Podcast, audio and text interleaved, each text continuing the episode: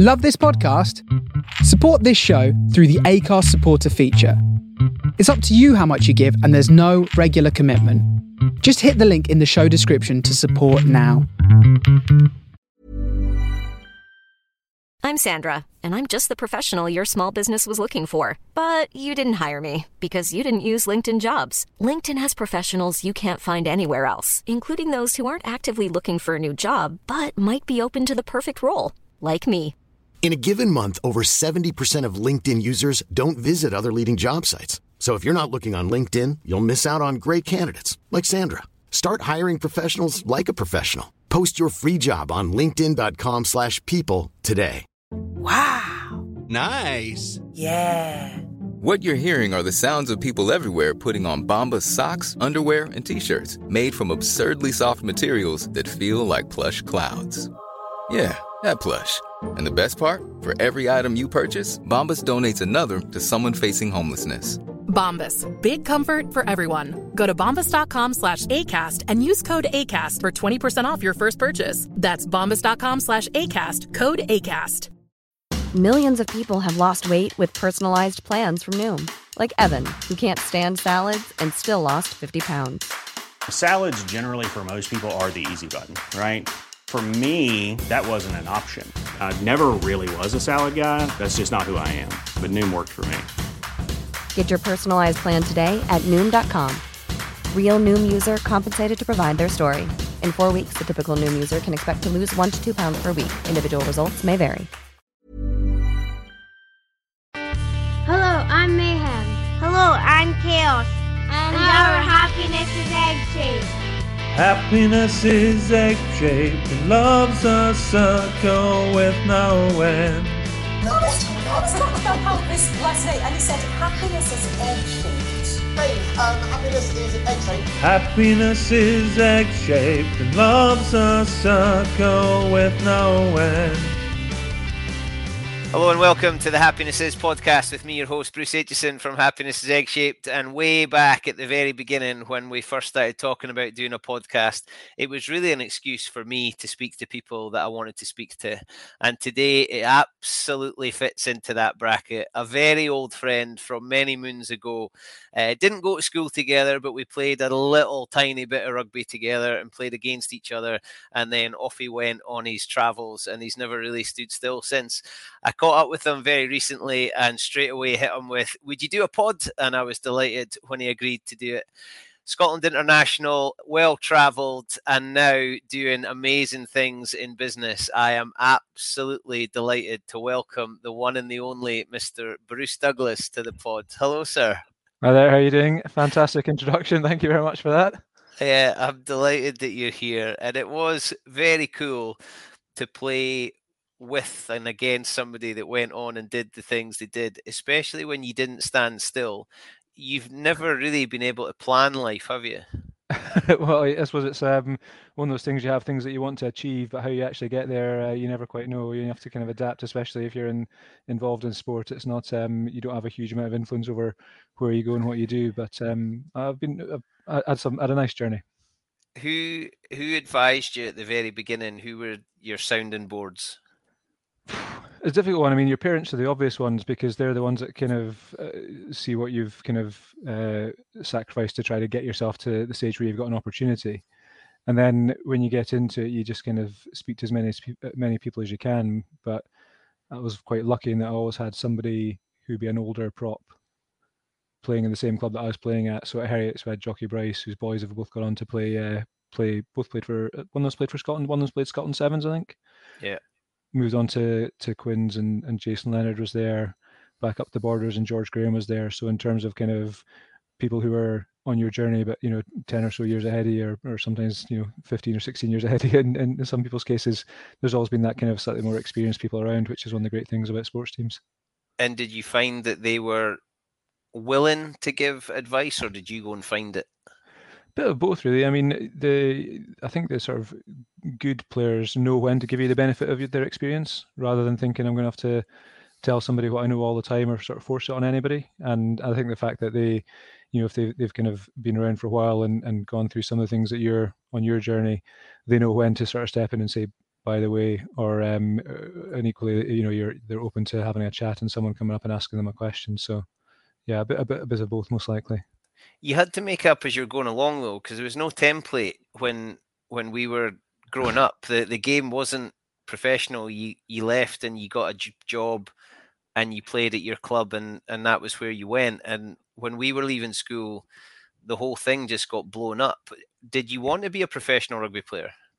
Absolutely. I mean, the I was in my last year of school when the game went pro, and I remember I went to to study in, in, in Edinburgh University, and one of the one of the great things was because I was involved in the Edinburgh team on occasion, and they didn't really know how to. They didn't have academy contracts or anything like that, so they didn't necessarily know how to structure it. So what they used to do is give you fifty quid if you turned up at a training session.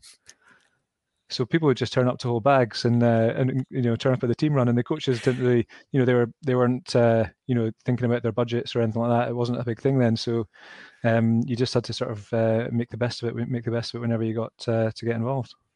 So when you were when you were leaving school and went to study, was the plan uh, sports science you did originally, wasn't it? That's right. Yeah. So sports science then sort of evolved into physiology and psychology. And was sports science just because you couldn't think what else to do, but you wanted to work in sport? Well, I think I think it was one of those things that always I was very uh, uh, committed to trying to become a professional rugby player. When I first started, I thought it would help, and that's half of it. And then the other half of it is there's nothing else that jumped out at me that really interested me because I think like most people when you're younger, I know you are the same. You know, sports what interests you, sports what you enjoy, and that's that's what you can connect to.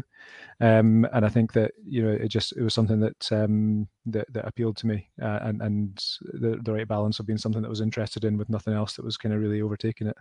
So you say you wanted to be a professional rugby player. Was that because? Well, why was that? Why did you want to be a professional rugby player? I think uh, I'd always enjoyed my sport in general when I grew up. When I was growing up, um, it was uh, rugby was my game. It was my family's game. You know, we really enjoyed it. We were really interested in it, and I think the opportunity to to do that for a living was was was you know hugely appealing. Also, you know, desperately, I'd, I'd been lucky enough to play for Scotland all age groups. You know, played with yourself in uh, most of those teams, and you know, it's just one of those things that you you you don't necessarily want that to stop. You know, you want to after you've done the 18s, you want to do the 19s, the 21s as it was then, or 20s as it is now into the A team, you want to make it make it all the way. So I think you know it was just a natural progression. It wasn't. Uh, it was a strange one because it wasn't something that I saw as being out of my grasp. Like I didn't see it as being a pipe dream. Um, but something that you know, if I could uh, sort of apply myself to it, then it's something I could achieve. How did Harlequins come about? um, again, going back to what you're saying about the SRU not being super organized at that stage, or no no unions being super organized at that stage, but how they did it. I think most likely a player uh, who was on the trajectory that I was on at the time would have been involved in, in academies and had contracts and been signed up to things, but that, that just wasn't the case back then. So um, we played, uh, I think at the time when I was coming out of the under 21s, Edinburgh were trying to sign Craig Dowd, and that was taking up a significant budget for their um, props contracts. Um, so the the um, the head coach at the time said to me, like, I've actually phoned him to say, look, is there any chance of getting a, a, contract with Edinburgh? And he said, look, our budget's taken up for props for next year, so so fair enough. Um, I got a tap on the shoulder from Mark Evans after the Scotland England under 21s game. He just said, "What are you doing? Have you got any interest?" Said yes, absolutely. And then the rest of it was history. And then subsequently, I think Craig Dowd went to Wasps, and Edinburgh phoned me up and said, "Are you interested in coming along now?" to which case, I, I you know, my um, that that ship had sailed, and I was quite quite uh, enamoured of the potential move to Quins. So you're kind of comparing then to now, in that players would be signed up to academy contracts and all that kind of thing. Were you doing this on your own, away from any kind of agent influence? I got an agent because I didn't really know how to handle it, and you know, I remember speaking to my dad, and he was saying, "Look, I think you know if you can, there's people out there that will, will represent your interests and whatnot, so you should probably find one." So spoke to a couple of guys that the, the, that I knew who were involved, and then they recommended somebody. So I had an agent for um, who just who just I think it was very easy cash for the guy. Just did the Harlequins deal after they'd already made the offer. Um, but so I, I, got an agent to get involved, but it was one of those things that um, the, there wasn't a huge amount of influence that the agent had at that stage. So you pack your bags and off you go to Harlequins, and at that time, money money was flying around in that nothing was really particularly settled at that time. There was players arriving from league into union. There was players coming from the southern hemisphere because it seemed like the streets were paved with gold in in the English Premiership. What was it like as a kid, really, from Scotland going down to to that environment? You've already mentioned Jason Leonard, and I know there was some other household names playing at that time. What was that like? It was a great experience. I mean, when when I went down there Quins had just won the European Shield the year before. So, but I think they'd had a fairly poor league campaign. Um, but they still been involved in the final. You know, they still had um, some big names. When I played my first game there, we played. My first game was actually in the Heineken Cup, Castres away, and uh, the front row was Jason Leonard, Keith Wood, and myself that day. So it was, it was really exciting stuff for a 21 year old guy to come down from Scotland and then go over and start playing in these games with, with you know the highest profile players in the in the globe in the in the front row certainly by by a long shot. So um, yeah, it was, it was fantastic. Really, it was great. The um, quite uh, diverse squads, and that was one of the big differences because at that time. Scotland maybe had one or two Kiwis, and and and that was it. And there wasn't really the kind of diversity in the squads that you get outside of Scotland. I mean, you probably don't get as much these days because of their English qualified players rules that they're bringing in. But certainly there was uh, Garrick Morgan was involved, the big Australian lock. There's Tani Alofuga and Ace Tia Tia, the playing there. Um, there's uh, um, Norman Vindiri, the the Fijian fullback. There's a lot, of, you know, a real sort of mix of uh, different players, as well you know Will Greenwood, Dan Luger, uh, some of these guys as well. So it's a you know it's a really interesting time and really um, a nice nice club to be part of. You've got a brilliant Tia Tia story um, on your bus. I'm not going to get to tell that now because that'll spoil it if you ever go to a dinner. But I love, I've spoken at a couple of dinners with you and I love that story. It always tickles me. So you go down there, but props are not supposed to be playing at that level at 21. Tw- props are supposed to get better with age. What made you ready at 21 to play at that level in that company? I don't, I, I don't know if you're ever really ready. I mean, I remember, you know, you always think that, you know, if you're, if you're good enough, you're old enough, or at the other end of your career, if you're good enough, you're young enough, because you know there's always you can always make an argument why you should be involved. But I think there's there's there's lots of kind of um, things that have changed in the game, and and conditioning is one of them. Um, but I suspect slightly because of partly because of my studies and the stuff that I was interested in, partly because the Scottish Institute of Sport has started to get involved. I was I was reasonably well conditioned in the in the gym for for for that era, if you like, because there was still a situation where you'd you turn up and a lot of the guys didn't do leg weights, for example. You know, they just did a bit of bench and a bit of chins and stuff. Um, but you know, I sort of had a, a, reasonable grounding in that up here, so that actually helped quite a bit. But um, it's uh, you know, I think I still think you know, young players these days they're coming through. They they, they absolutely can make an impact quite quickly, and we see that across the across the, the board with um, various players stepping into their club sides and doing well did you realize at the time that you were soaking up lessons for the future or were you just picking up things to get you to the game on Saturday or to get the next contract? I think it's I think it's it's a, a, bit of both. I think any kind of real cerebral adjustments or things that you learn probably benefit you, you know, later in your career. And you know, youth is wasted on the young, but the I think when you're when you're young, you are really very very focused on that short term goal of trying to get picked, and and that's really all that, that matters. And then um, anything that you actually learn how to win games or learn how to impact games, learn how to influence games, you you know that doesn't really creep in until you're a bit older and after you've worked out this is how I've been picked, this is why I've been picked. Actually, this is, might be what we've done to help contribute to the team winning the game, and then that, that starts to filter into the kind of lessons that you've learned. But you're absolutely right. When you first start out, your number one priority is yourself getting getting your name in, in the team sheet, whether that's on the bench or starting, whatever. Just getting getting yourself involved from an early stage did you feel like you were living out the ambition that that you'd craved turning up to training with you know british lions and internationals from southern hemisphere and there you were as a as a young pup? Did you feel like hang on a minute i've landed did you give yourself a bit of time to be pleased with yourself I, I don't know if you ever. I think that's one of the things that you. Know, I don't know if it's a Scottish trait or something, but you're never quite happy with things how, how they've gone, and you never quite feel as though you've made it. It's always um, you're always just a little bit um, feeling as though you're not quite good enough. So you always feel as though there's something to prove. So I think when you do go in there, the first thing you don't think of is I've cracked it. Look where I am. You think like I've, I've got to kind of live up to the players I'm playing with, the people I'm around, and and and try and make sure you kind of earn a bit of respect, but also just make sure uh, you know try and earn that place in the team that you desperately want. It doesn't really matter. You know, very few people want to be on the fringes of a squad. Do you want to be kind of um, in, involved? You must have had at that time. It would have been text messages and probably MSN Messenger saying, "How's it going? What's it like?" Some of your some of your mates must have been delighted for you on one hand and bloody envious of you on the other. I, th- I think it was because it was quite out of the blue, and it, it, didn't really, you know, I think I literally went down, signed, came home, packed my bags, and left. I don't think there's any kind of hanging around that went on. So it was quite out of the blue in that sense. But you know, when I was down there, we're actually because the communication isn't quite what it is these days with Facebook and whatnot. Um, you know, you're quite out of it, you know. So it was quite away from away from Scottish rugby, away from from friends and family for the first time, which was in many respects, you know, the the making of you as a young person to sort of move down to London and all of a sudden thrust into playing the Heineken Cup and uh, and and and being involved in you know pretty high level stuff that you might not have might not have been exposed to if I'd stayed in Scotland. and then you come back to Gala.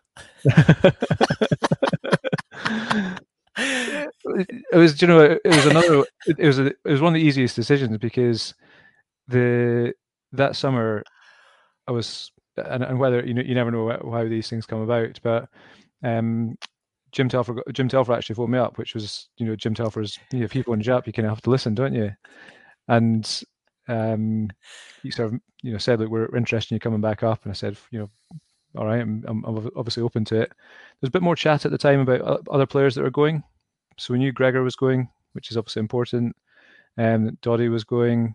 The um, I think Scott Murray was mentioned as going at the time, but I think he actually went to Edinburgh in the end. But they were they were really making a big effort to get players who were, you know, current internationals or or, or very recently finished internationals who were playing outside Scotland get them all to come back together. Um, Shaun Longstaff, for example, I think he was another one that came back as well. So you think, oh, this, you know, there's something there. You could build something here. There's something that's a, a good opportunity and nice to get into something a bit more fresh um, and a bit sort of free of of what I'd been. Because as much as Edinburgh and Glasgow are incredibly competitive teams now, they weren't back then. I remember my um, my debut for Edinburgh, we played Cardiff away, and we literally got beat by 80 points. Um, so you know you're you're thinking there might be something to come back in and do something that um, could maybe challenge uh, what, what's been happening. The kind of accepting that we're we're probably you know going to finish mid table or finish finish lower down the, on the table um, with a new team, fresh start. Tony uh, Gilbert coming over to coach who'd had previous involvement in the All Blacks. So a lot of really positive things around it. And and I got picked for the Scotland tour that summer, um, which kind of made me think, well, what do I actually want to do? And if my goals and ambitions were to play for Scotland rather than play for Harlequins, as much as I love my time at the club, you know, you, you put all that together and you think it's a pretty pretty good option to do that. So it was a means to put yourself in the shop window for Scotland. It, it, was it was it was it was that I thought the, the the names that were being suggested, the players getting back together, the coaching staff that they were getting involved. You thought you know that those are you know sort of good you know what I perceive to be pretty top level players, and I was keen to try and get involved and play alongside them and and the whole thing made a lot of sense um, with my own sort of personal ambitions to to to play for Scotland eventually. Did you get yourself on the bus tour a couple of years ago with the reunion of the board? Did yeah, I did. That? I was uh, yeah. That that looked from the the bits that were allowed to be shared. It looked like an absolute riot. I hate to think what it was like when the cameras were put away do you know it was just, it, it, was a really really good day out and like you know the the two the two borders teams were involved so the borders which started in in, in the 90s disbanded for a couple of years and then another squad put back together in 2003 both both squads turned up for it so both got both lots were involved so it's a really good mix and cross section of people good to catch up with a lot of people you haven't seen for years. Guys like Gary Armstrong still acting like he's a 19 year old kid and whatnot running around. So it was, it was really good.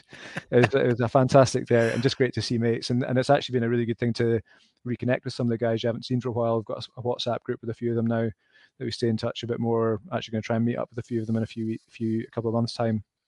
But just really great to get back together with the guys because it was uh, when you're starting a team from scratch as we were, it it's it's not easy, and and that kind of uh, binds you together a little bit, and and you kind of people are you, you get the impression people external to your group don't necessarily hope for the best for you, and you get a lot of comments from um, coming out the Glasgow camp at the time. I remember their the league was split into two, two pools, and we were in their pool, and a lot of comments about them saying that they were going to that you know we were the easy group in the pool and all that sort of stuff. But we actually beat them every time we played them. Um, but yeah, it, it, it, bands you together. So you, you know, really good memories of, of what was very difficult times uh, on occasion, but a lot of happy memories as well. For the last six years, Fill Your Boots has been making rugby happen at the grassroots level. Please get involved and go to www.fybrugby.com to register your club or to register as a player and join the online community to make sure that games continue to happen in the future. Join in clubs with players and players with clubs to make sure that we can keep the club game as strong as possible. Fill your boots, bringing rugby together.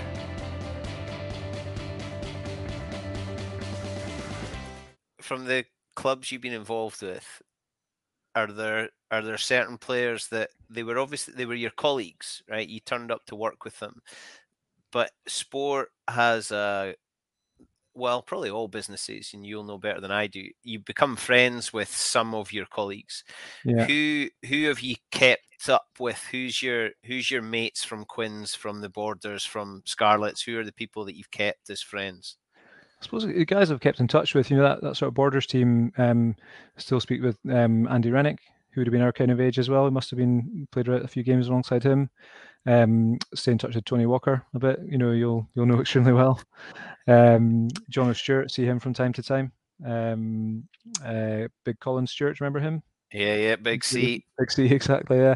So still in touch with those guys a little bit. Um, Andy Henderson from the Scot the centre from Scotland days, so catch up with him quite a bit.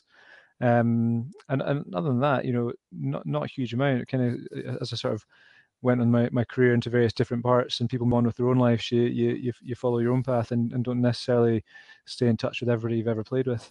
Because as you said you know you're you're working together you're playing together. The main thing you've got in common is rugby. Take that away and there's, there's sometimes there's actually not that much in common. Yeah.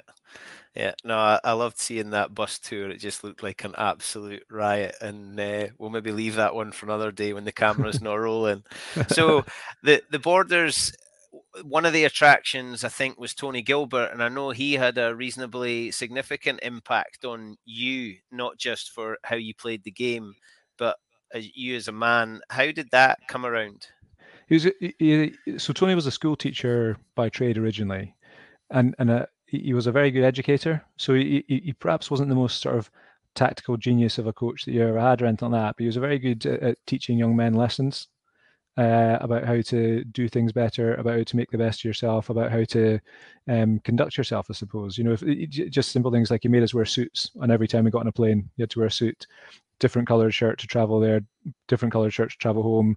Memories of people running out of the hotel at six o'clock in the morning, putting on one shirt because they've got the wrong one on. And, you know, he just very, you know, just just wanted to sort of um, instill a bit of sense of standards and a bit of discipline in us. And he, he just had a very nice way of teaching us lessons that were funny and that stuck with you and i can still you know reel off um, you know a, a, few of them now. You know just just really uh, simple things about talking about how how to practice like um, or, or how to, to to get better or how to be ethical but still beat people. And you know it, he just had a, a really a really memorable um, way of, of of imparting wisdom and imparting his his knowledge to you.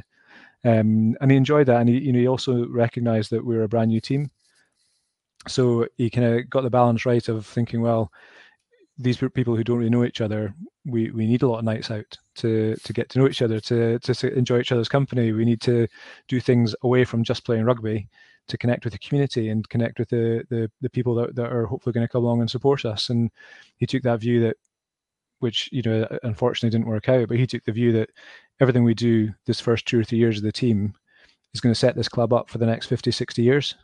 And perhaps wasn't as supported by the SRU as he could have been um, with that. Um, but had the, had that sort of initial long term vision and, and, and, ambition to do to put things in place that would be sustainable, that would let the club last for a long time. Did you quite like that feeling of being part of circling the wagons and it's us against the world? Was that it's it, you've kind of mentioned something similar in a couple of your stories there? Was that did that become quite appealing or was it tiring? I think it. I think it, it, we the, we got one thing that, that the, the group of people that were involved got the very very initial bit just right, but then just didn't kick it on from anywhere. So that circling the wagons wagons thing was you know probably the right mentality to begin with, but but not the right mentality to grow and kick on to the next stage. It became perhaps a little bit um, uh, um, non-collaborative shall we say. And when we didn't necessarily get what we want, we maybe shut down and weren't as uh, interactive and collaborative with others as we, we perhaps should have been. So it, it's, it's different stages, you know, and teams, you know, shouldn't be the same forever. Teams should evolve and they should grow, and your culture should do that and evolve with that. And that's probably something that we're, which was which was really well done to begin with. The evolution or the next stage, probably some people lost enthusiasm for that as budgets were under a lot of pressure, gradually being reduced. Wasn't really the um, the kind of support to keep keep uh, reinvesting, I suppose, and keep growing something. So, how much as a player were you aware of the other things that were going on? I suppose the politics of it. Were you aware of that, or was it just turn up, lift the weights, throw the ball, play the game? I think pretty naive to it in the beginning, but I think as it uh, becomes more obvious that the SRU wanted to cut the borders, but we finished above Glasgow, so they they, they perhaps I don't know if morally is the right word, but perhaps they they they couldn't justify cutting us if we were the team that finished second highest out of the three teams.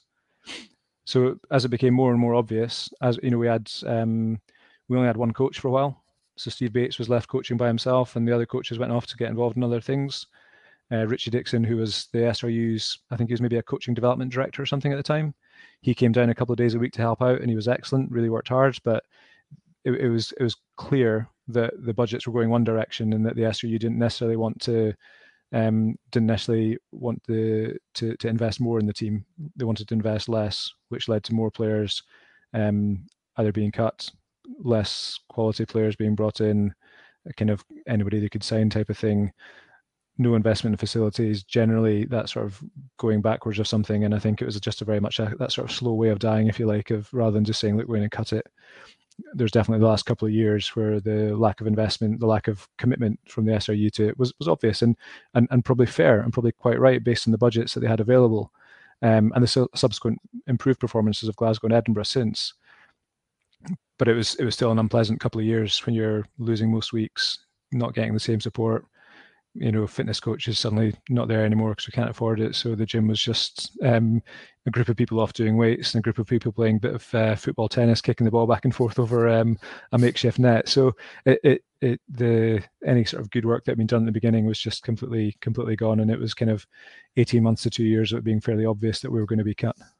So did someone come fishing for you or did you start the ball rolling to look for a way to get out? When the when the team was when the team well when the, when the team was cut, uh, we they called all the pro players together in Edinburgh, the Glasgow and the Edinburgh players as well, and they called the Borders guys to meet half an hour early. Can't imagine why they wanted to do that, but we went into the room where we are supposed to meet, and I walked in, and Stuart Grimes was there, and he said, "Oh, we've been cut." And I said, we're not we're not getting an announcement about it. And he's like, oh, he found a, a, load of forms that have been left on the table that were supposed to be handed out to us to explain what to do next after your team's been cut. So before the SRU came in, he'd already kind of read it, and we are like, uh, so we kind of we were aware of it then. So um, came out, got on the phone to the agent, and said, look, this is what's happened.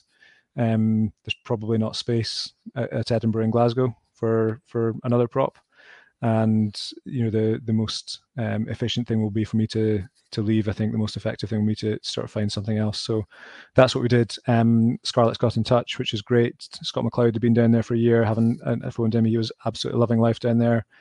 He was playing very well. The club were doing well, so so went down there. And Scarlets the same but different, passionate place. Uh, rugby's the thing. Yeah. Community involved, and they sign a big dafty like Scott McLeod. But uh, he he learned a lot down there. It was probably a real watershed for him. Yeah. Uh, as a player and as a person, I would think. So you go down to Scarlets. What's it like being a foreigner, I suppose, in Wales as a rugby player? No, you're right. I mean, especially in that part where a lot of them are Welsh as a first language, so uh, you know they are quite uh, potentially somewhat. Um, you are you do feel like a foreigner. You know, it's it's different, but it, it was great. I mean, rugby's big down there, as you know. Um, there's a lot of um, top players. You know, Steve Jones, Dwayne Peel, um, uh, uh, Smiler, old, old, Matthew Rees at hooker. Um, you know, a lot of really, really good, really good players down there at the time. Regan King was playing in the centre and uh, and carving it up. So it was a, it was a, another um, really great place to play. And um, I suppose the difference is it was very similar to the Borders community-wise, uh, countryside town, not a city or anything like that. So no no big obvious businesses, but um, you know, no question they wanted to invest and do the best they can. You know, the new stadium was coming, so it was just a, a real different mindset that this is a club that's keen to go places, coming versus coming from somewhere which was um, gradually, you know, shutting down. So did that make you a happier human? I think so. I think that there's a kind of um, uh, a sort of dissonance with being a professional player, but but not feeling that well supported and not feeling as though you're in that kind of um, uh, situation where you, you can thrive. And you know the you go go down there and there's a real kind of desire to do well which comes from the board and comes from the um, the, the, the people who are working in the office as much as anything uh, rather than just the, as, as well as the players. So you're in Wales playing rugby the you know Yeah. the game of the game of the gods. Were you walking along the street did people want to ask you about how you played and giving you grief about how you scrummaged on the Saturday You, de- you definitely did. I mean, there was um, there was not a huge um, lot of places to go out for a coffee or anything like that in Llanelli, but there was a Starbucks in uh, the local um, uh, the local uh, shopping village, or whatever you call it. So players would go there for a coffee after practice because some players would live all over the place. So you'd go and have a coffee and drift off. But um, the locals would have no no question, no um, no they wouldn't hold back giving you an opinion of how you thought that, that you played at the weekend, whether you played well or badly. But you'd certainly get um, you know that you'd get their opinion quite quite clearly and quite strongly.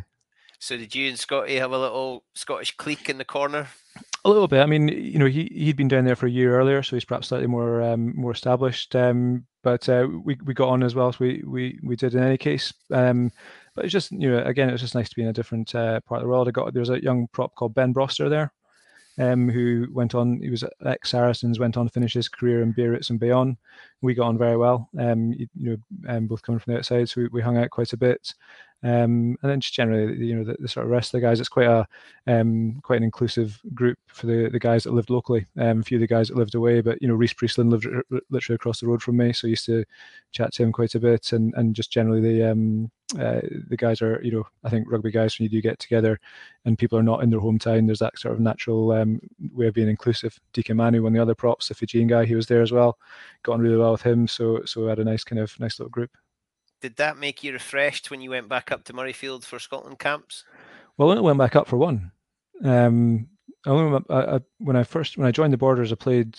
Um, every one of my forty-three caps was from from the Borders, and then when I left Scotland, I went back for one training camp just before that Six Nations, and um, who was it that was injured? Euan Murray was 50-50 as to whether or not he'd play that weekend. Moray Low was going to go on the bench, either way, and I was um, I was called in because to see if you had made it through or not, so I could Moray would step up the first team and I'd go in the uh, I'd go on the bench, I think.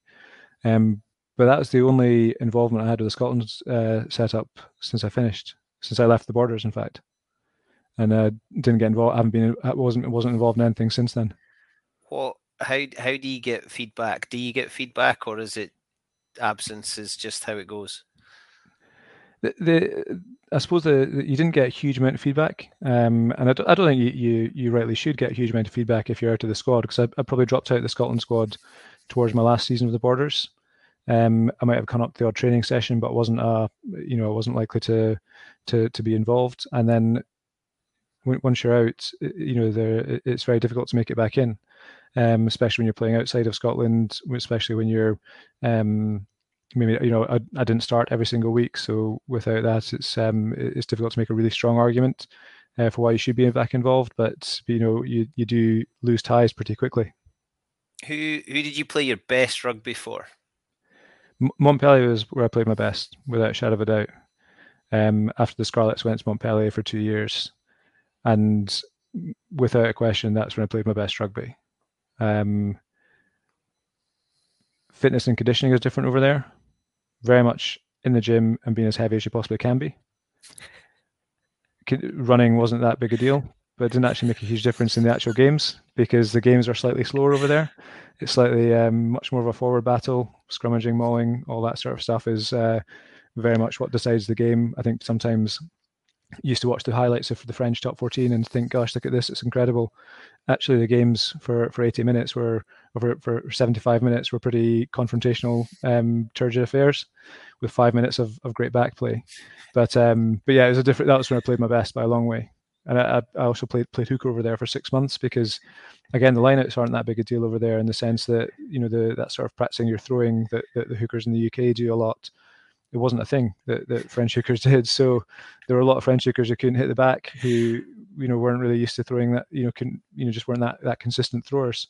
So I played I played hooker for six months um, at Montpellier as well, and we had a great we had a great little um, unit because the um, front rows used to they they a year earlier they had an extra prop on the bench, so they used to bring um, a whole new front row 10 minutes into the second half on every single time. It didn't matter how the game was going, how people were playing, they just did that. So I would play hooker, and I was 120 kilos at the time. And I had two Samoan props that, that would come on with. And the loose head, a guy called Naama Leleimalefaga, and he was about 130 kilos. And then a tight head called. Hey, I'm Ryan Reynolds. At Mint Mobile, we like to do the opposite of what Big Wireless does. They charge you a lot we charge you a little. So naturally, when they announced they'd be raising their prices due to inflation, we decided to deflate our prices due to not hating you. That's right. We're cutting the price of Mint Unlimited from $30 a month to just $15 a month. Give it a try at mintmobile.com slash switch. $45 upfront for three months plus taxes and fees. Promote for new customers for limited time. Unlimited more than 40 gigabytes per month. Slows. Full terms at mintmobile.com. Hiring for your small business? If you're not looking for professionals on LinkedIn, you're looking in the wrong place. That's like looking for your car keys in a fish tank. LinkedIn helps you hire professionals you can't find anywhere else, even those who aren't actively searching for a new job but might be open to the perfect role. In a given month, over 70% of LinkedIn users don't even visit other leading job sites. So start looking in the right place. With LinkedIn, you can hire professionals like a professional. Post your free job on linkedin.com slash people today. William Tuliafoa, who is 150 kilos. And the, the boys used to call us the the boys used to call us the sofa because they'd say the opposition would just find us because we're all so fat, it'd be nice and comfortable for them to lead into us like that. So, but we used to come off the bench with half an hour to go. Um, you know, quite literally 400, 400 plus kilos of weight com- coming on to to do you know probably five scrums, five carries, and five tackles, and then then uh, knock on the head for the weekend. but it was great. It was a it was a fantastic place to play, and and you know that in terms of the, the, the form of my life, there's a period which you know might not sound that that long, but there's a period of about four months where whether I started or was on the bench or I played hooker or played played prop, I felt you know just very very confident. And that's where I felt like I played my most consistent uh, consistent rugby. Can you put your finger on why? I think I think I uh, felt like I fitted into what they were doing. Really cosmopolitan squad, French of course, but Portuguese, Georgian, South Africans, Kiwis, Aussies, English, Irish, Scots, um, and there was a, a real um, nice, um, a nice, nice group feeling for a while. And then I think it was just I'd always had a real ambition to play in France at some point. Uh, I think it's a a really great place for for to be a professional player. I think the for front row players playing in the top 14 um, at the time, probably more so than now. I think the English Prem's probably a bit more up there now, but at the time the top 14 was just a fantastic spot to to be in and a really great place to play and what, you know just really you know I really enjoyed it. Just really took to it. Why? And I've asked this to uh, almost anyone I ever speak to that's played or coached in France. Why can they not win away from home? it's a really different mentality. So the French, the French as a nation are, emotional. You know, they they you, you'll see it in their national team. They do emotion actually incredibly well when it's a big event like against New Zealand recently, or when it's they're they're really written off and it's back against against the wall. They really do emotion very well. But you know, week to week, the desire to win at home is so great that when you've won, there's a bit of a relief, and the preparation for an away game is slightly less. If we were playing Toulouse, I think we had four we had four current French internationalists in the team. So we had Louis Picamoles, Julien Tomas, Francois Trinh-Duc, and Fulgence Ouedraogo. If we played Toulouse away, they wouldn't pick those four guys. So you're thinking, okay, eh, that, that's a slightly weaker side. Um, but then the the because you've won at home the previous week, the there's just a slightly more relaxed atmosphere. Then you go away with a slightly weaker side, less of a, an intensity in the build up to it, you lose, and then they act like there's been a big cata- catastrophe that they can't understand why it's happened, and there's loads of pressure on again, and then you have to try and win at home. So the kind of uh, the fluctuating emotions that you get, and the kind of self-fulfilling prophecy of it's to lose away, so we're not going to pick our best players. You know, it probably impacts how they do. Um, the refereeing is slightly different. You know, you have to you know you have to play slightly better over there to, to to win away, and you have to be on the ball for slightly longer to get a penalty. Without a shadow of a doubt, the crowds do play an impact and, and do influence the referees ever so slightly. Um, and and the French do you know step up at home as well, so they do have that sort of slightly extra intensity that they have. And could you I don't know what the phrase is. Could you get on board with that, or as a as an incomer, did it frustrate you? Did the did that cosmopolitan group get together in a coffee shop and say, "What the hell"? Uh, not not massively. So we had a really interesting situation that the after the the first sort of six months, we were actually fourth in the league, and that's actually pretty good. And what had happened is a lot of the foreign players had been playing a lot. I think the coaches had recruited um, 15 foreign players to the squad that the year before. So we'd all been playing a lot. but the players who'd been in the club, so the club, the Montpellier had been promoted from Pro D2 maybe three years beforehand. So still a lot of players involved in the squad who'd been in that journey, but perhaps weren't quite up to the next level. So th- they all got together and kind of a bit of a French player power thing, still very tight with the president. And they spoke to the president and managed to v- basically get the coaches out and as uh, so we turned up fourth in the league, coaches have got the sack. You know, this is unusual. You know, fourth in the league's pretty good. And they replaced the coaches with the groundsman became the head coach. the, the the kit man became the defense coach, and the academy coach became the backs coach. Now, unbeknown to me, the groundsman had been the captain when the club got promoted from the second division. The kit man had been their best player when the club got promoted from the second division, and the guy who was the academy coach had been the, the standoff. So they had this kind of um, history with the club, connection with the president, connection with some of the players. These guys took over. Surprise, surprise. We go from fourth, and we finished the, the season in tenth. So th- there's only so much you can actually influence in that kind of scenario when that's what you're dealing with. And it was um, it was one of those things. I think you sort of say uh, the South African guys that used to say, like, if you can cope with playing rugby in France, you can cope with anything in your life because it's so un- unpredictable. but it was a it was a bizarre scenario to have the the groundsman sat in the tractor one day and then um, taking uh, taking meetings and stuff the next day. See, those those are things that if you tell people though, I still think they're unbelievable, but they happen. They seem to happen so often that we should stop being surprised by them. I think so. I mean, I think you get one of the things that have you know having mean coached a little bit and being around clubs at senior t- senior time a lot of the coaches that you you you know you see involved, you know, they've they've they've got a very good relationship with somebody that's brought them in, or they they they know somebody, or or they they've got a job because of something they did ten years ago, and that was the you know the best example I've ever seen of of that kind of old boys network getting together and saying, "Come on, lads, we'll take over this. We can probably do it." But you know, I think some of them find coaching's actually not that easy when you get into it. I think that's hilarious. Hello, my name is Bruce Aitchison from Happiness is Egg Shaped, and I am here to tell you where you can get your Happiness is Egg Shaped merchandise. Go to www.halbro.com and search for Happiness is Egg Shaped in the stores. We've got it all umbrellas, snoods, hats, towels for when you eventually get to go on holiday to the beach or by the pool. We've got hoodies, we've got t shirts, we've got all sorts going on there. Check it out, get your Happiness is Egg Shaped merchandise. You can get all coloured up for your favourite team or for your country. Get involved because you know, I know, everybody knows happiness is egg shaped.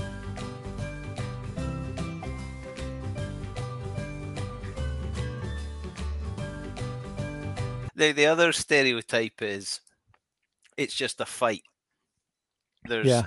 fingers going in places that they're not supposed to go, and you know, there's dark things that happen and yeah. if you're playing away from home is the linesman going to flag for something that he's seen at the bottom of a ruck? Was it that well let's just go for it. Was it that dirty?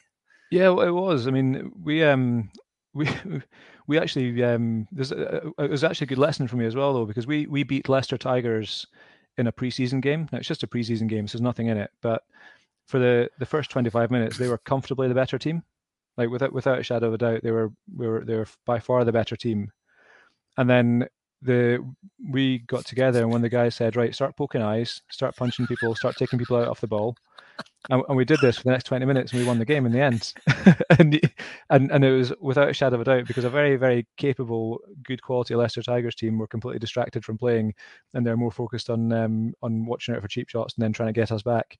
And we managed to sort of sneak sneak a win at the end of it. Now it's just a preseason game, but you do it just kind of proves the point that that's you know there's there's something in it these French guys uh, like, and then in the games that we played, the the they had what they call the bagarre general, which is basically an all all uh, all hands fight. So both both sets of players, fifteen on fifteen, everybody gets involved and starts fighting.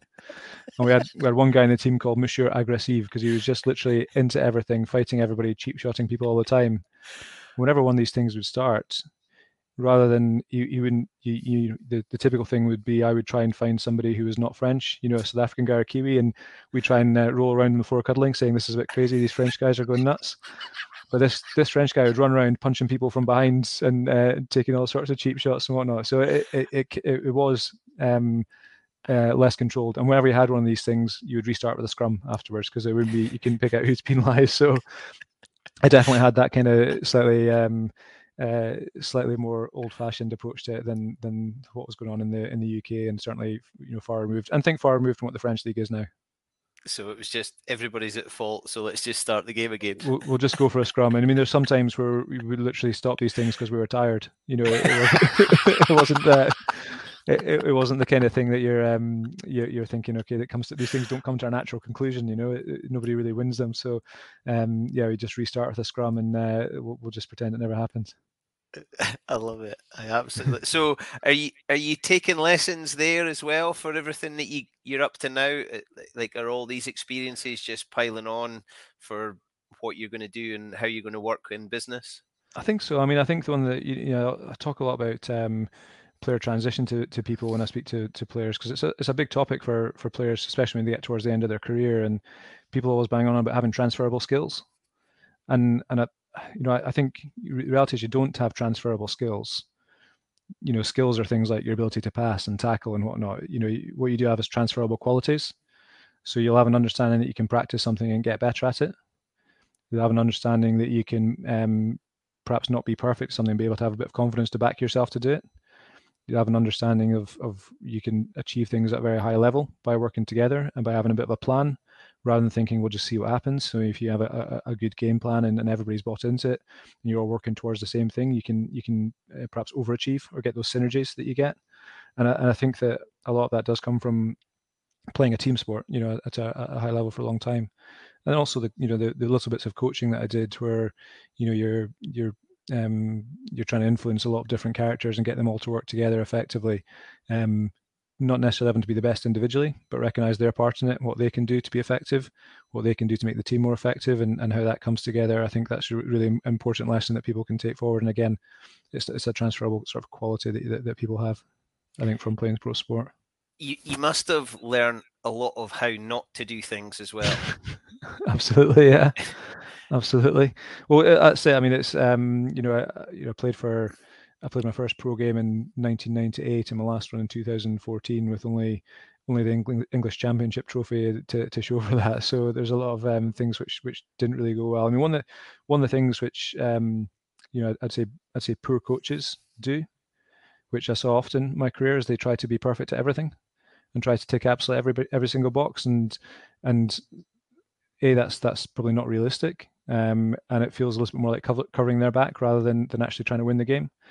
And I think that when you do get into it, recognizing where you can be really good at something and how you can collectively apply that strength to to, to whether that's in business or, or sport, but what are you really good at and how can you apply that? I think that's the sort of one of the key things to take out and, and recognize that, you know, you might not be so great at something and that's absolutely fine. You know, that's that's totally okay. Some player might be a fantastic, um, you know, a, a, think of a prop might be a fantastic scrummager, might be really, really good in the short areas, but perhaps isn't that fit. You know, that's probably okay. You know, you'd probably take somebody who's bigger and stronger and is going to lock out your scrum five meters out more so than the guy who can run extra extra hundred meter sprints or do more down and up. So I think recognizing what what the priorities are and what's really important is is is key. And I think that you can apply that lesson to to sport or, or business as well. And Worcester was where you got the chance to start dipping your toe into life after rugby, or or we, had it started quicker than that? No, a, a little bit at Worcester, um, a little bit of work in a recruitment company whilst I was there up in Birmingham. Um, a little bit more in Bristol because the same company had an office in in Bristol, so I did just a little bit um, uh, a day a week, a day every two weeks, and and didn't really achieve much in that time. But you got an understanding of of, of generic business, I suppose, um, and then had a really nice transition out. So when I finished playing, um, I was contracted to Bristol, but I finished playing. I was on uh, on loan at the Dragons. I then um, coached at the Dragons one day a week, so I was the scrum coach there for a couple of years. I worked four days a week in recruitment, so I had that swap around of being four days a week in rugby, one day in recruitment, to four days in recruitment, one day in rugby.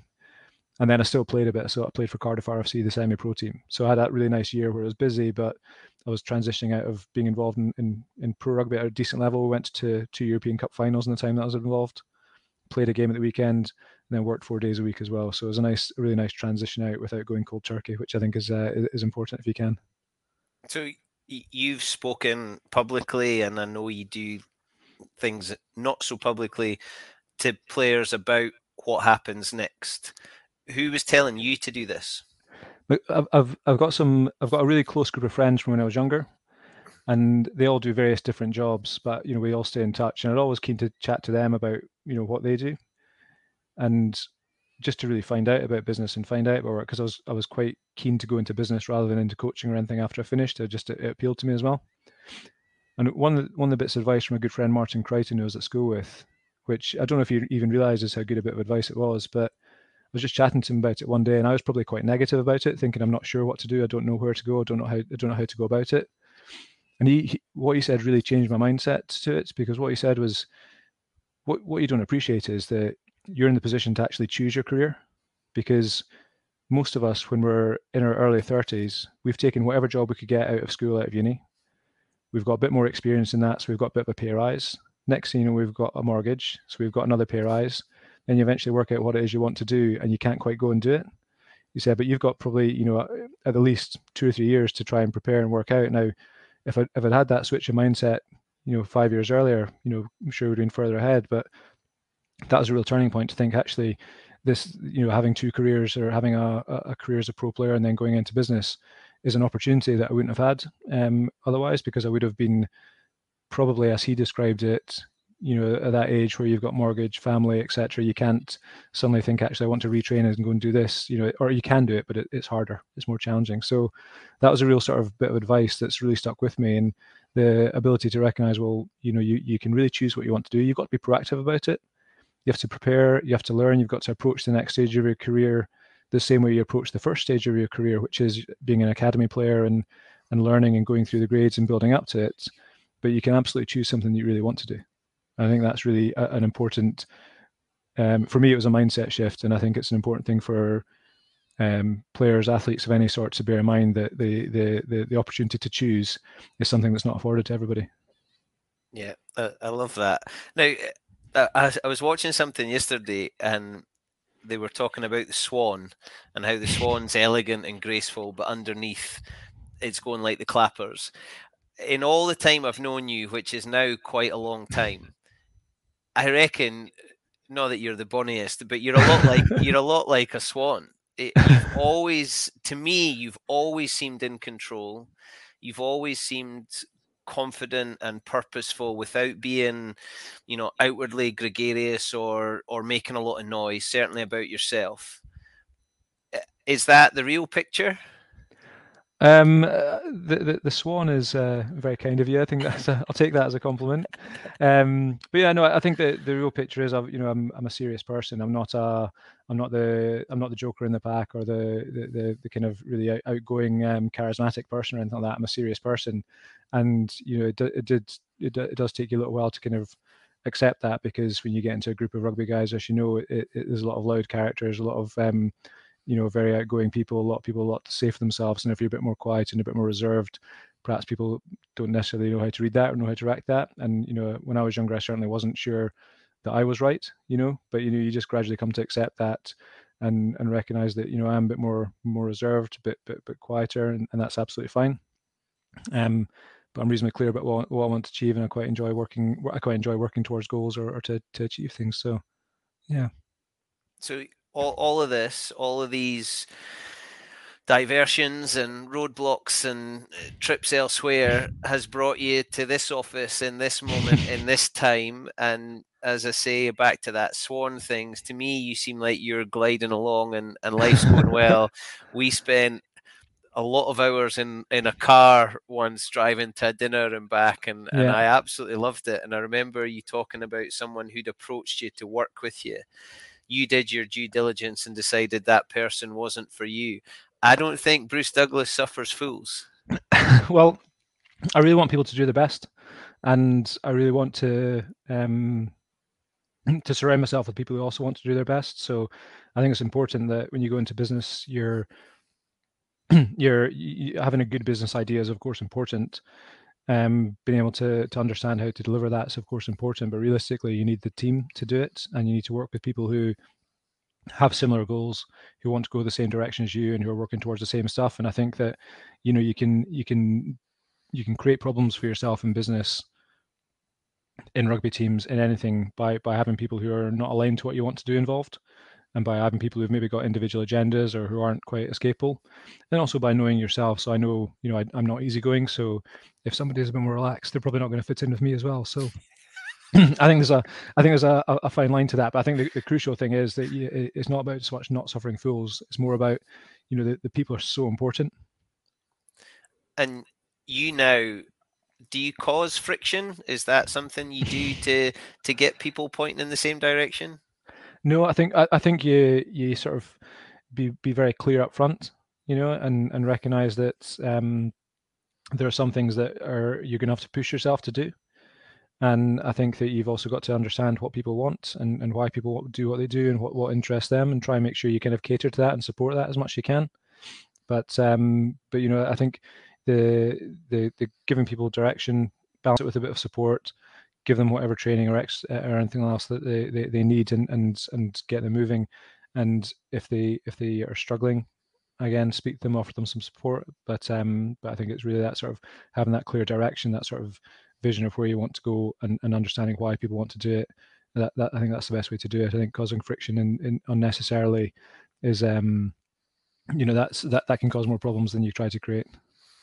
So Bruce, the young pup that disappears down to London Village, where the streets are paved with gold, where he's his boots packed and he's you know his jockstrap and his scrum helmet to go and to go and pack down a scrum with British Lions, couldn't possibly have pictured where you are now.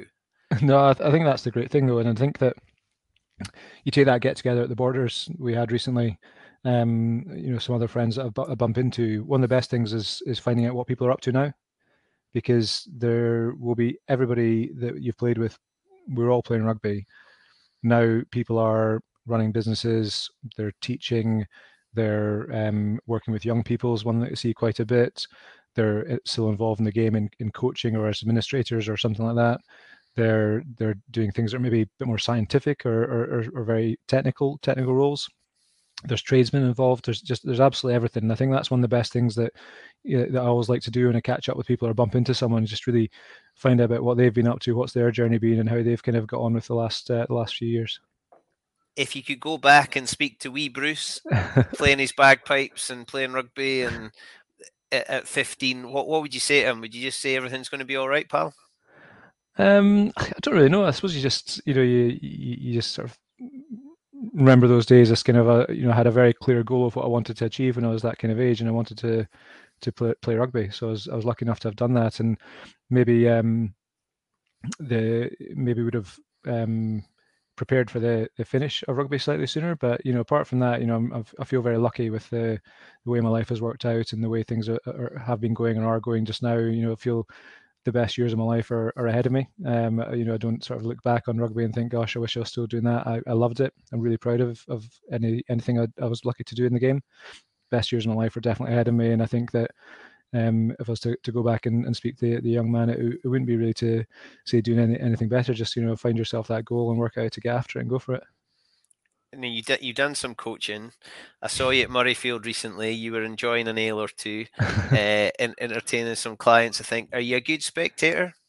I think I am. Yeah, I think it's um, it's um, it's something that's not always come naturally to me because I always like to be involved. You know, I think that's another thing about myself. I've learned I really, I do like to be involved in things. Um, but I think you know I'm I'm I'm really quite disconnected from the day to day of rugby, and I haven't been. Um, I think I played played my last game in 2015, coached my last game in 2017. Uh, I you know I I don't you know, I still have a, an understanding of the game, uh, a sort of broad level, but the, the, sort of the way guys are calling lineouts, the way they're setting up for their attacks and whatnot, you know, I'm very, I'm very detached, detached from that, and detached from from from what's going on day to day. So, I feel very much like a spect, a supporter, you know, and a, spectator these days, and I do enjoy the atmosphere. I enjoy go along with family, with friends. We went to the uh, went the um, Scotland Wales game with family the following weekend after that as well, which is which is really good. And um, and you know I've I've become to really enjoy it. I don't watch tons of club club rugby. Um, I don't uh, I don't plan my life around a game at the weekend or anything like that anymore the way I did for such a long time. But uh, I, I, really love the internationals. I love watching Scotland play. Um, I love when Scotland win. I'll, you know, it's it's sad when we don't do as well as we could, but um, you know, I've got huge support for the team and for the for the for the guys that are involved and what they're doing. I love it. Right, we're, we're nearly there. I, I, love talking to you. I could go on all day, but we've both got other things to be doing and people to speak to.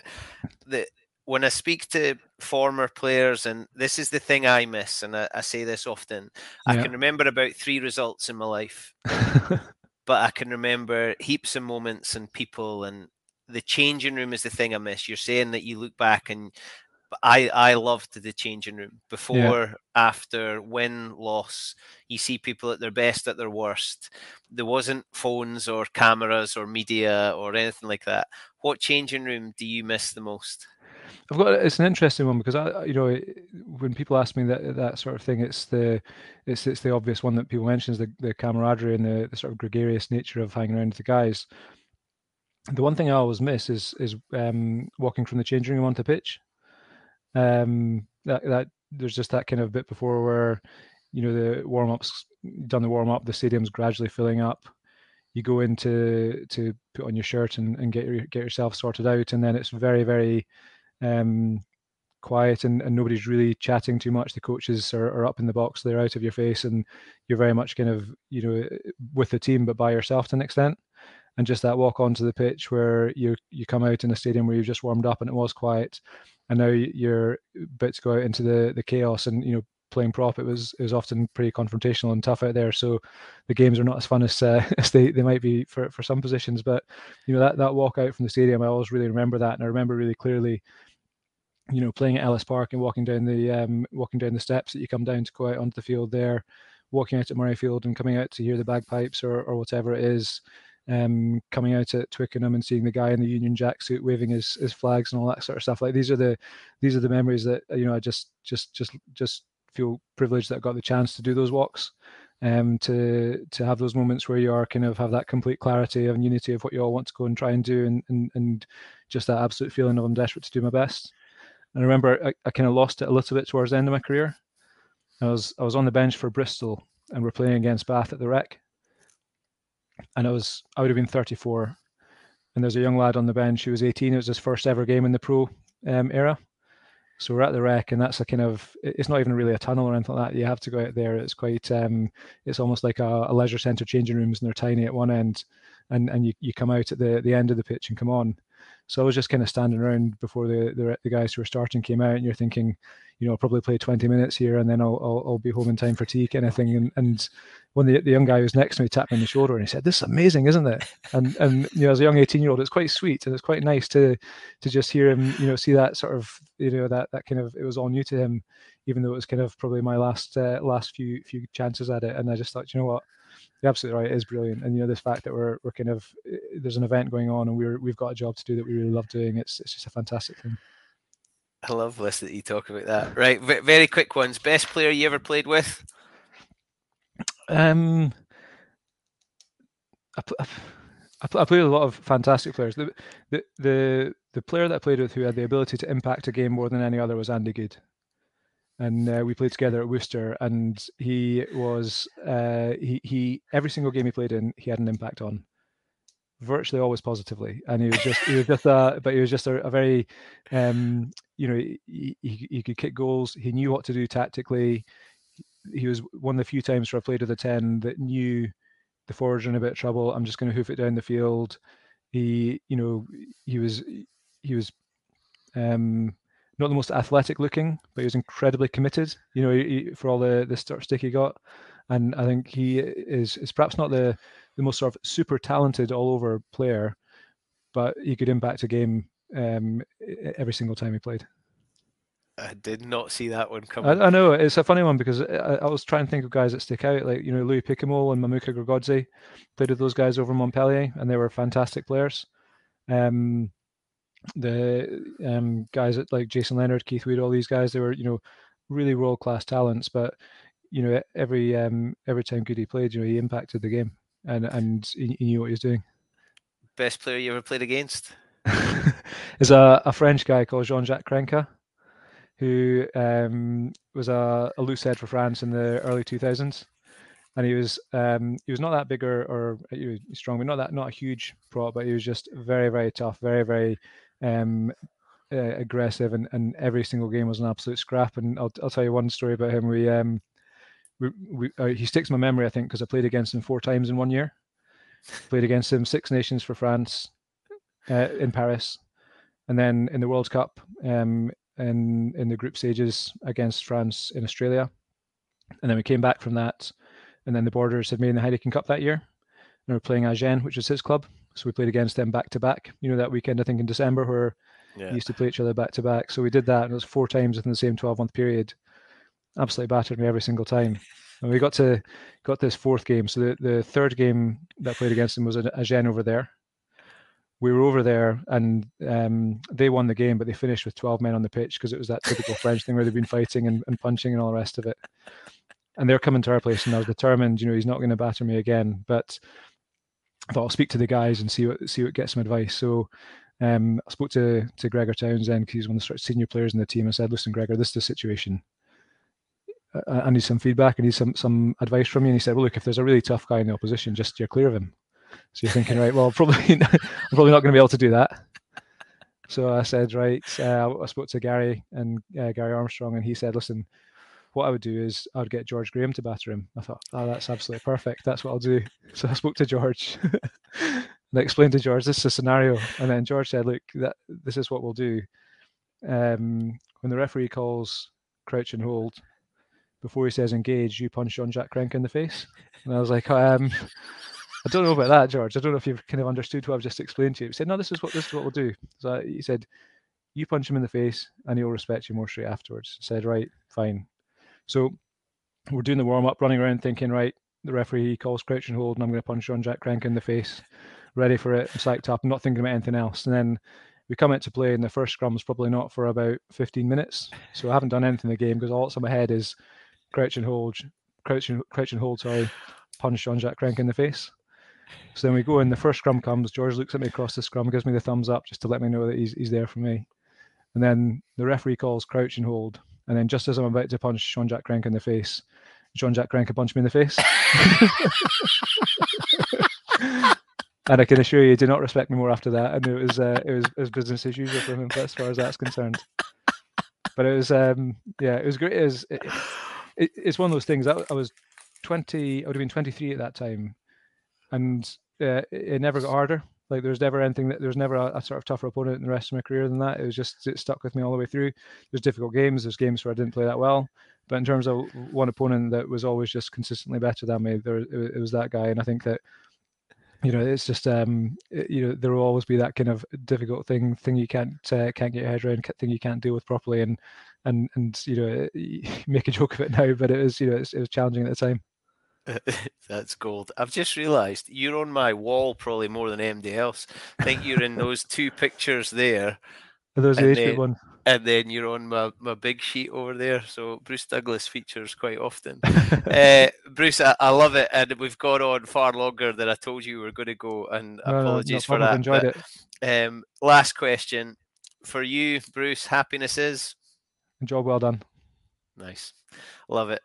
Thank you, sir. It's been an absolute pleasure. Uh, I'm glad we, we sat together at that dinner just a few years ago, and then No, we've been at another couple, and uh, I hadn't seen you for years and years. But as often as in this game, it's like we've never been away. No, exactly. It's always great to bump in, whether you know an event or, uh, or whatever it is. It's great to bump into one. and Good to good to see you as well. Thank you very much for having me on. Thank you, sir. All the very best. Cheers. Thanks, Bruce. I love it. I absolutely love it. This podcast is just an excuse for me to speak to my old buddies and Bruce Douglas. What a superstar, an amazing journey, and a great view on the world. And I think he needs to be listened to by future generations. Here's what to do, and here's how to do it. Uh, fantastic guy. If you've enjoyed it, you can listen on Apple and Spotify. You can watch on Facebook and YouTube. If you've enjoyed it, leave a review. Please remember, if you've got nothing nice to say, don't say anything at all. Tell your friends, go back and have a look at past episodes. I'm sure there's something there that you'll enjoy. Uh, Bruce has already mentioned Tony Walker. That's right, a previous podcast guest. Go back and see what Big Tony's got to say. My name is Bruce Aitchison from the Happiness Is podcast, and my happiness is egg shaped. I look forward to speaking to you all again very, very soon. Hello, I'm Mayhem. Hello, I'm Chaos. And, our happiness is egg shaped. Happiness is egg shaped and love's a circle with no end. No, let's talk about how this last night and he said happiness is egg shaped. Dave, um, happiness is egg shaped. Happiness is egg shaped and love's a circle with no end.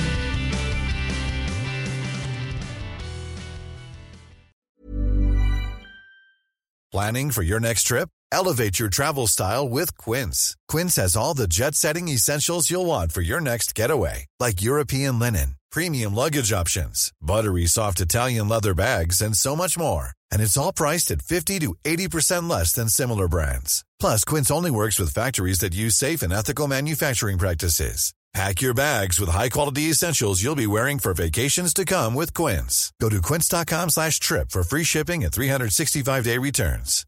Hi, I'm Daniel, founder of Pretty Litter. Cats and cat owners deserve better than any old-fashioned litter. That's why I teamed up with scientists and veterinarians to create Pretty Litter. Its innovative crystal formula has superior odor control and weighs up to 80% less than clay litter. Pretty Litter even monitors health by changing colors to help detect early signs of potential illness. It's the world's smartest kitty litter.